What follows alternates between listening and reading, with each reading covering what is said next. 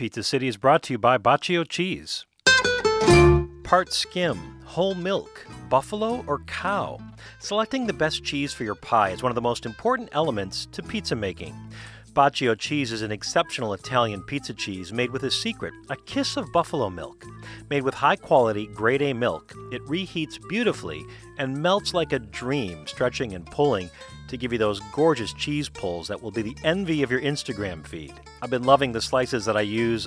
Slice them pretty thin, but then place them on my deep pan, my recipe that I got from Peter Reinhardt's book, and have been making sort of modified Detroit-style pizzas, but the cheese just melts perfectly. They're using Bacio at Joe's in Wheeling, an old-school tavern joint in the suburbs, but also at Bonci in the West Loop doing their Roman Altaglio.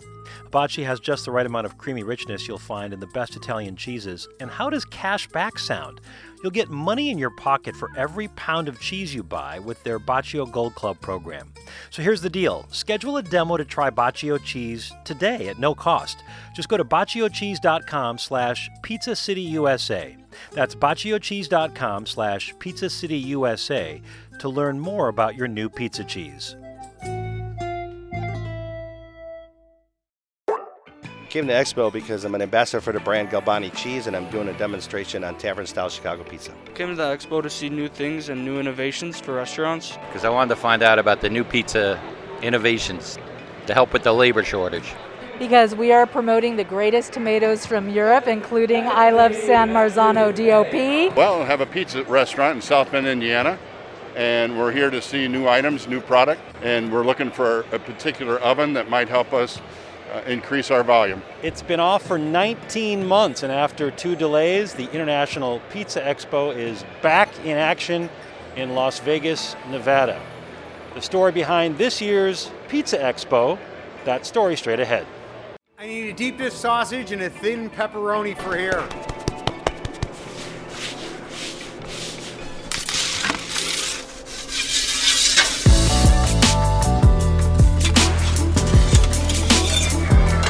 This is Pizza City, the podcast dedicated to the art, craft, and passion behind some of the world's greatest pizzas. I'm Steve Delinsky, author of Pizza City USA and founder of Pizza City USA Tours in Chicago.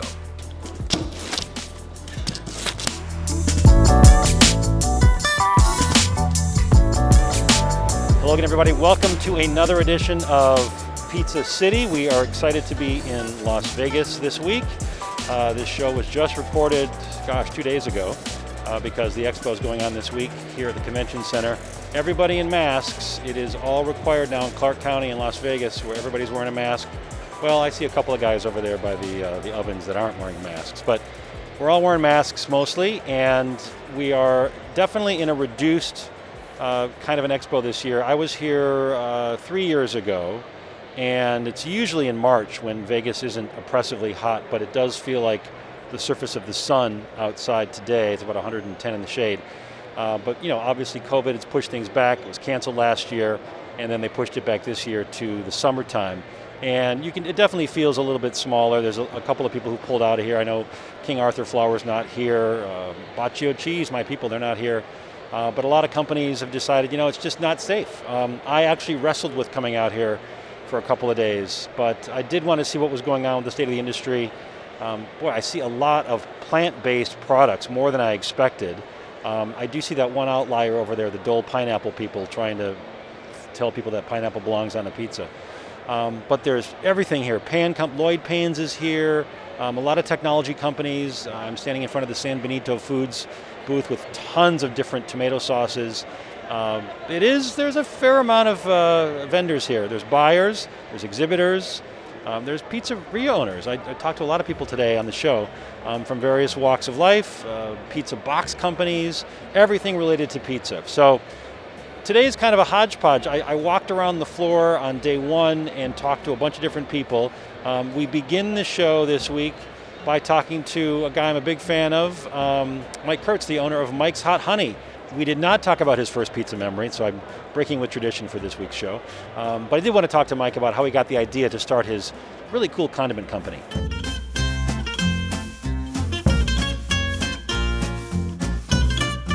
So Mike, I just saw you walking the floor here. People know you in the industry, Mike's Hot Honey, sort of the condiment right now. How did this idea come about?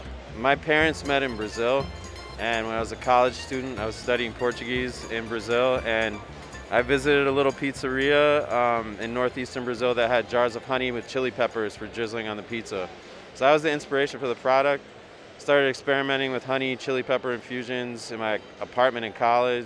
Made it as a hobby for like 7 years before it became a packaged product. So, are you surprised to see how popular hot honey has become? As I mean, it's not just yours. There's lots of other hot honeys now.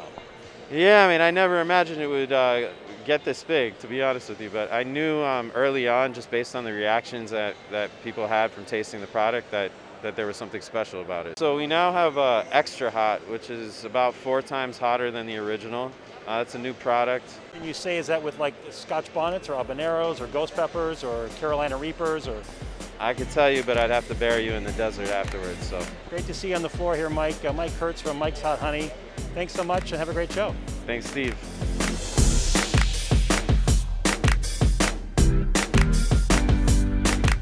Lots of tech here at the Pizza Expo, all kinds of ways to make pizzas faster, more efficient, better for labor usage. One of the companies here I've noticed called Picnic, food made easy, from Seattle.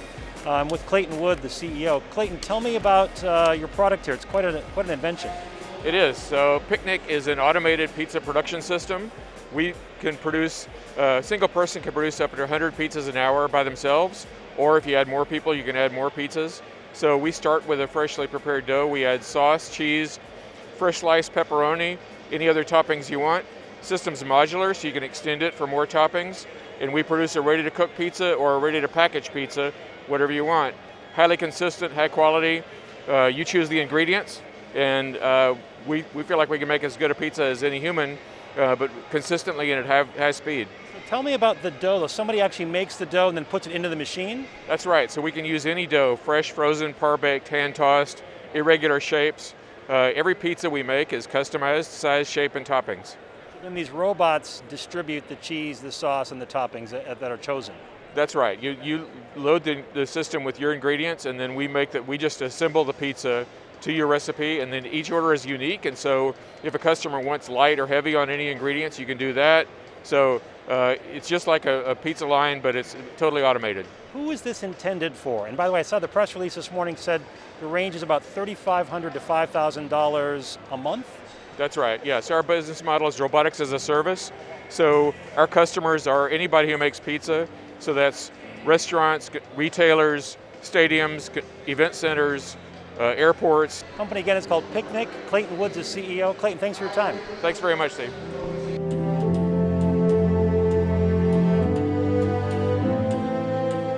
Walking the floor of the Pizza Expo, not surprised to see my friend Arthur Bovino here, NYC Best Pizza, and the Pizza Cowboy, for those of you who don't know. But now he's with Ooni. What happened? Do you go to the dark side? How does this work? If the dark side is making sure that your pizza is cooked really nicely in an Ooni oven. I'm head of pizza content now at Ooni, so I'm helping to talk about their ovens and also to create content to use in the ovens. Head of pizza content is such a cool title. I'm not mad about it. Yeah. So you got the gig because you write so much about pizza, well, mostly in New York, but all over the country. But what do you bring to this role? Not that you have to interview for the job now, but what do you bring to this? I think I bring, having an overview of the pizza scene, knowing a lot of the players, having been writing about pizza now going back for, 10, 15 years. And part of the cool thing about the Ooni ovens is that they go so high in temperature. You can go up to 950 degrees, you can have it at 450 or 550, so you can do a whole different range of styles. And, we always used to say, as home pizza cooks, listening to the experts, well, we can't make this at home. Like we can't, you're not going to be able to get to this temperature because you need 950 degrees. Well, you can get to 950 degrees with this. And the other thing that's really cool is that you have the different fuel sources. All right, Chief of Pizza Content for Ooni, Arthur Bovino, thank you so much. Awesome, thanks Steve, good to see you.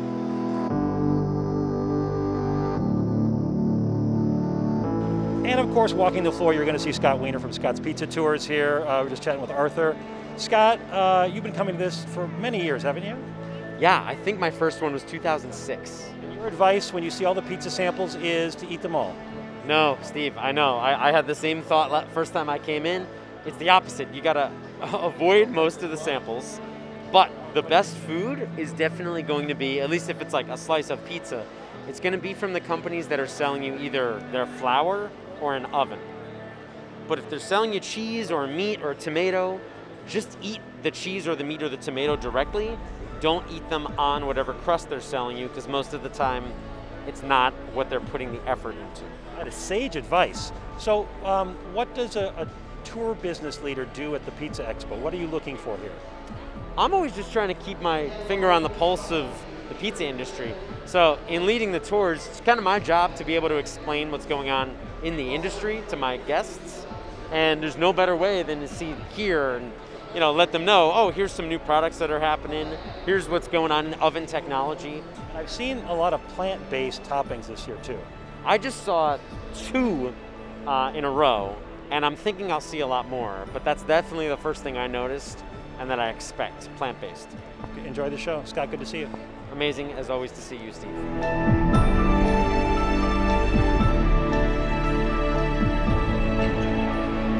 right, we're going to take a quick break from the Pizza Expo here in Las Vegas. When we come back, we're going to talk to some more people attending the show and finding out why they came to Las Vegas in the middle of another surge of the pandemic. But we're also going to preview some scenes from our next show coming up in 2 weeks, so stay with us.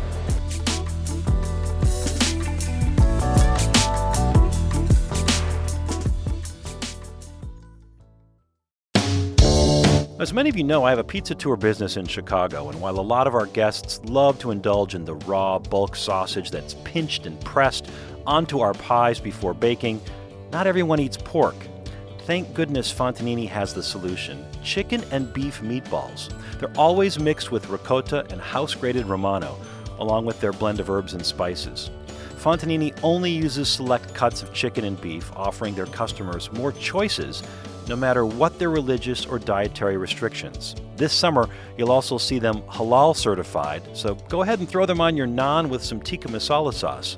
Get a free sample of the new chicken and beef meatballs at fontanini.com/pizzacity, or go to Fontanini Brand on Instagram and click the link in the bio to let them know you heard about it from Pizza City. Now over the Lloyd Pans booth. People, big fans of Detroit style, will know this name, but they do lots of other things besides the rectangular pans.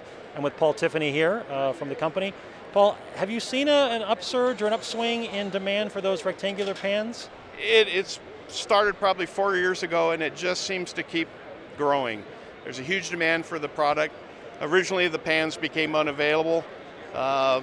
You know, in that 4 or 5 year ago range, we said, hey, we should supply that. It's a product that people wanted, and not just in the Detroit area, but started becoming more than a regional experience. People wanted it, and they couldn't get it. We said, well, we have the processes and the materials to do that. Let's sell that. It's become a very, very, very popular product. We have the standard 8x10 and 10x14 products, and we can do other sizes if people want them. I was guessing the 10x14 would be more popular, but you said that's a tough one to do in about 7 or 8 minutes. I think in a high hydration product like the Detroit, and where the cheese can seal off the edge, you have to be careful to go low enough and slow enough, otherwise you can blow a big steam bubble under the pan, under the pie, and it won't brown. So you're never going to make a 5 minute Detroit pizza. That's just a limitation. The only way to get around that is to par bake your dough first, then apply toppings and do a finish bake. And that's something a lot of people do as well. Depends on your throughput need, and it also depends on whether you care one way or another about the characteristics of a par baked dough versus a baked from live. I think of it as it's the best seasoned cast iron you've ever used, but you can use metal tools on it, you can wash it without hurting it, and it essentially lasts forever. I have many, many customers that have been using the very same products for 10 and 15 years and longer. Paul Tiffany from Lloyd Pans, thanks so much for your time. Thank you very much.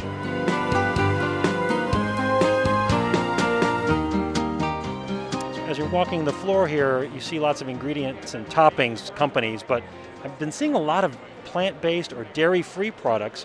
I'm here with Heather Lorman from DotDaya, which is a deliciously dairy-free cheese company, sort of cheese in quotes. Heather, tell me about this company. So we've been around for about 13 years. We're the #1 plant-based cheese company. And we're a non-allergen manufacturer. So everything that you try from us is dairy-free, soy-free, nut-free, gluten-free, but not flavor-free. And we have 87 products, whether it is in retail or food service. We have grown drastically from being, you know, small town company up in Vancouver, BC, to having a global footprint. How has the product changed in 13 years? I would imagine that what you're using for this dairy-free product is not the same as it was 13 years ago. That's correct. So we have an amazing R&D team, and our goal is to make it that much closer to dairy cheese for, you know, yes, our vegan community is huge for our consumers, but it's the plant-based explorers, those flexitarians that we're targeting, and they don't want to compromise on taste, texture, meltability. And so our goal is to always innovate to make it that much closer to dairy cheese. And we've gone through quite a few reformulations to make it that much closer for a reason. So can you say what's in it? Yes. So right now, if you buy the cutting board version from the grocery store, that is made from chickpea flour. And that is far superior. It's got just a beautiful melt and spreads nicely on a pizza. That's chickpea, coconut oil, and tapioca starch. It's so important to have it look the right way when it comes out of the oven, correct? Yes, 100%. And having that meltability and that browning even. A lot of pizza places like to have that distinct browning layer on top. And it still browns, it oils out just like dairy cheese. It has that nice pull, just like dairy cheese. When you're pulling that slice out and you see those little pizza strands, or the cheese strands. You know, so much of the pizza experience for people is about the real cheese with the dairy in it. And this category continues to grow. How much have you seen the impact, or how much have you seen this grow over the last several years? So before COVID, it was 30% of consumers were willing to try plant-based. And now after COVID, we saw that it's about 65% of consumers are willing to try plant-based. And on top of that, 1 in 4 are lactose intolerant or have dairy issues. All right, Heather Lorman from Daiya, thanks so much. Thank you so much. You know you're going to see different things that relate to pizzas when you're walking the floor of the Pizza Expo. And of course, there are a couple booths actually that deal with packaging, specifically pizza boxes. I had no idea there were so many kinds of pizza boxes, although Scott Wiener probably knows. I'm with Larry Stewart from W Packaging, Colton, California. Has there been a lot of changes, Larry, in how pizzas can be boxed over the years? Is there such a thing as advancement in technology? Absolutely. The original pizza box started as a real thin paper, what they call a chipboard box. It was what we used to call drive-in movie pizza. And then it kind of evolved into corrugated like cardboard. And then there was just thicker types of cardboard. And they just kept evolving into figuring out what worked. Was it thinner? Was it thicker?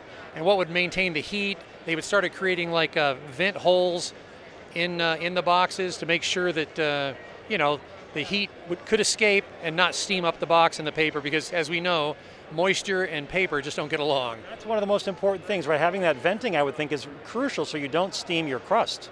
Absolutely, because you don't want that, you just don't want that to get all soft and mushy. Everybody wants their crust crispy, and that's why we do things like, now they've got these liners that will actually help make your box or your pizza a lot crispier. What, you mean a liner like underneath the pie? It's underneath the pie, yeah. It's like a rippled sheet liner. Those are good for air circulation and airflow, right, to keep the bottom like elevated a little bit so it's not sitting flush on the bottom of a box. Absolutely correct, and it gives you, it's a place to catch kind of the overrun of moisture, because as we know, vegetables create moisture, and there's a little bit of grease that would fall through, so it kind of keeps that off and puts air underneath, just like you're talking about. I feel like I'm in a bookstore here, looking at all the packaging you've got here. I mean, obviously there's different artwork, but the sizes and the shapes, I'm so surprised. I figured it was all like, I don't know, 12, 14, 16, 18 inch. No, we do any shape, any size. We do like, there's a 25x8 size box over there. We do everything for the Roman pizzas. We do any shape, any size from the standpoint, over 10,000 custom prints in the country. We're known for printing. It's people are more creative today. They really want to catch the eye. The pizza box is your marketing. That's your calling card when that pizza gets to the door. In some cases, if you're crazy guys in New York, you collect the boxes to keep them for later. You would if you're Scott Wiener, you would absolutely collect pizza boxes. I love Scott. He's been collecting boxes for years. He's just got to move out of his parents' basement and everything will be okay.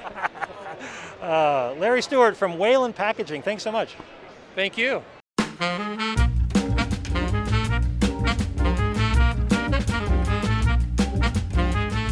course, walking the floor, you're going to run into pizza makers. And I was just over here at the great tomatoes from Europe, the San Marzano DOP people, and I saw Vince Vitale from Vince and Joe's Gourmet Market in Clinton Township, Michigan. I asked Vince, how far is that from like Detroit? He's like 20 miles north. I'm like, oh, is that like St. Clair Shores or like Sterling Heights or like the birthplace of Detroit style? And then he's like, well, no, we don't even really do that style. What kind of style do you guys make at your pizza place?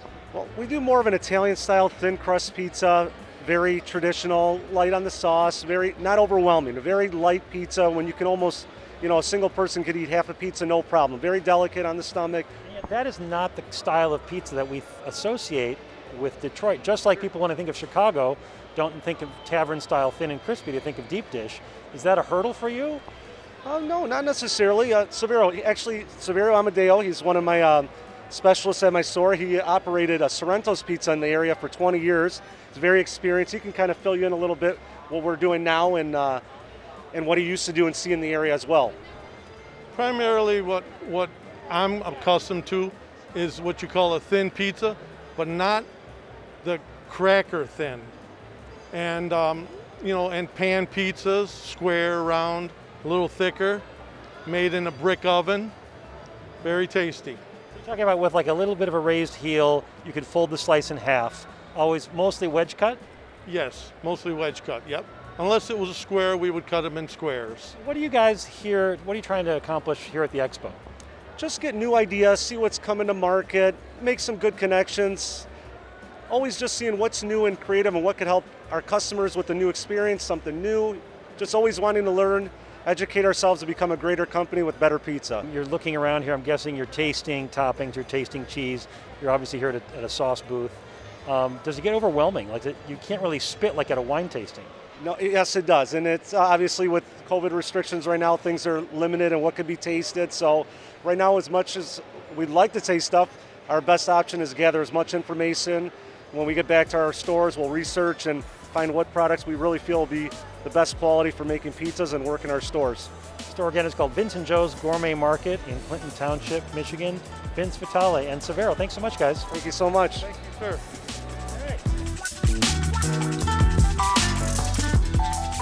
I will say I spent probably a day and a half walking the floor, days 1 and 2, and I covered pretty much everything I needed to cover. So not as big as I thought it was going to be as it was 3 years ago. Hopefully next year they can come back in full strength. But really it was fun to meet some people, guys I've talked to on Instagram, and getting to see them in person and getting to talk to people from cheesemakers and ask them questions.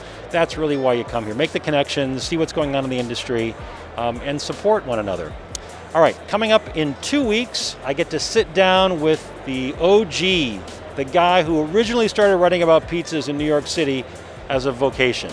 A New York slice, the first thing I'm gonna look for is how well cooked is the cheese.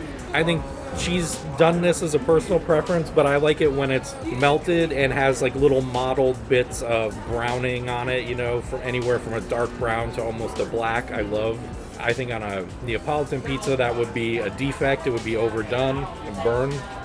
Adam Kuban takes some time to have a pizza with me over at Scar's on the Lower East Side of New York City. That show in 2 weeks on September 3rd.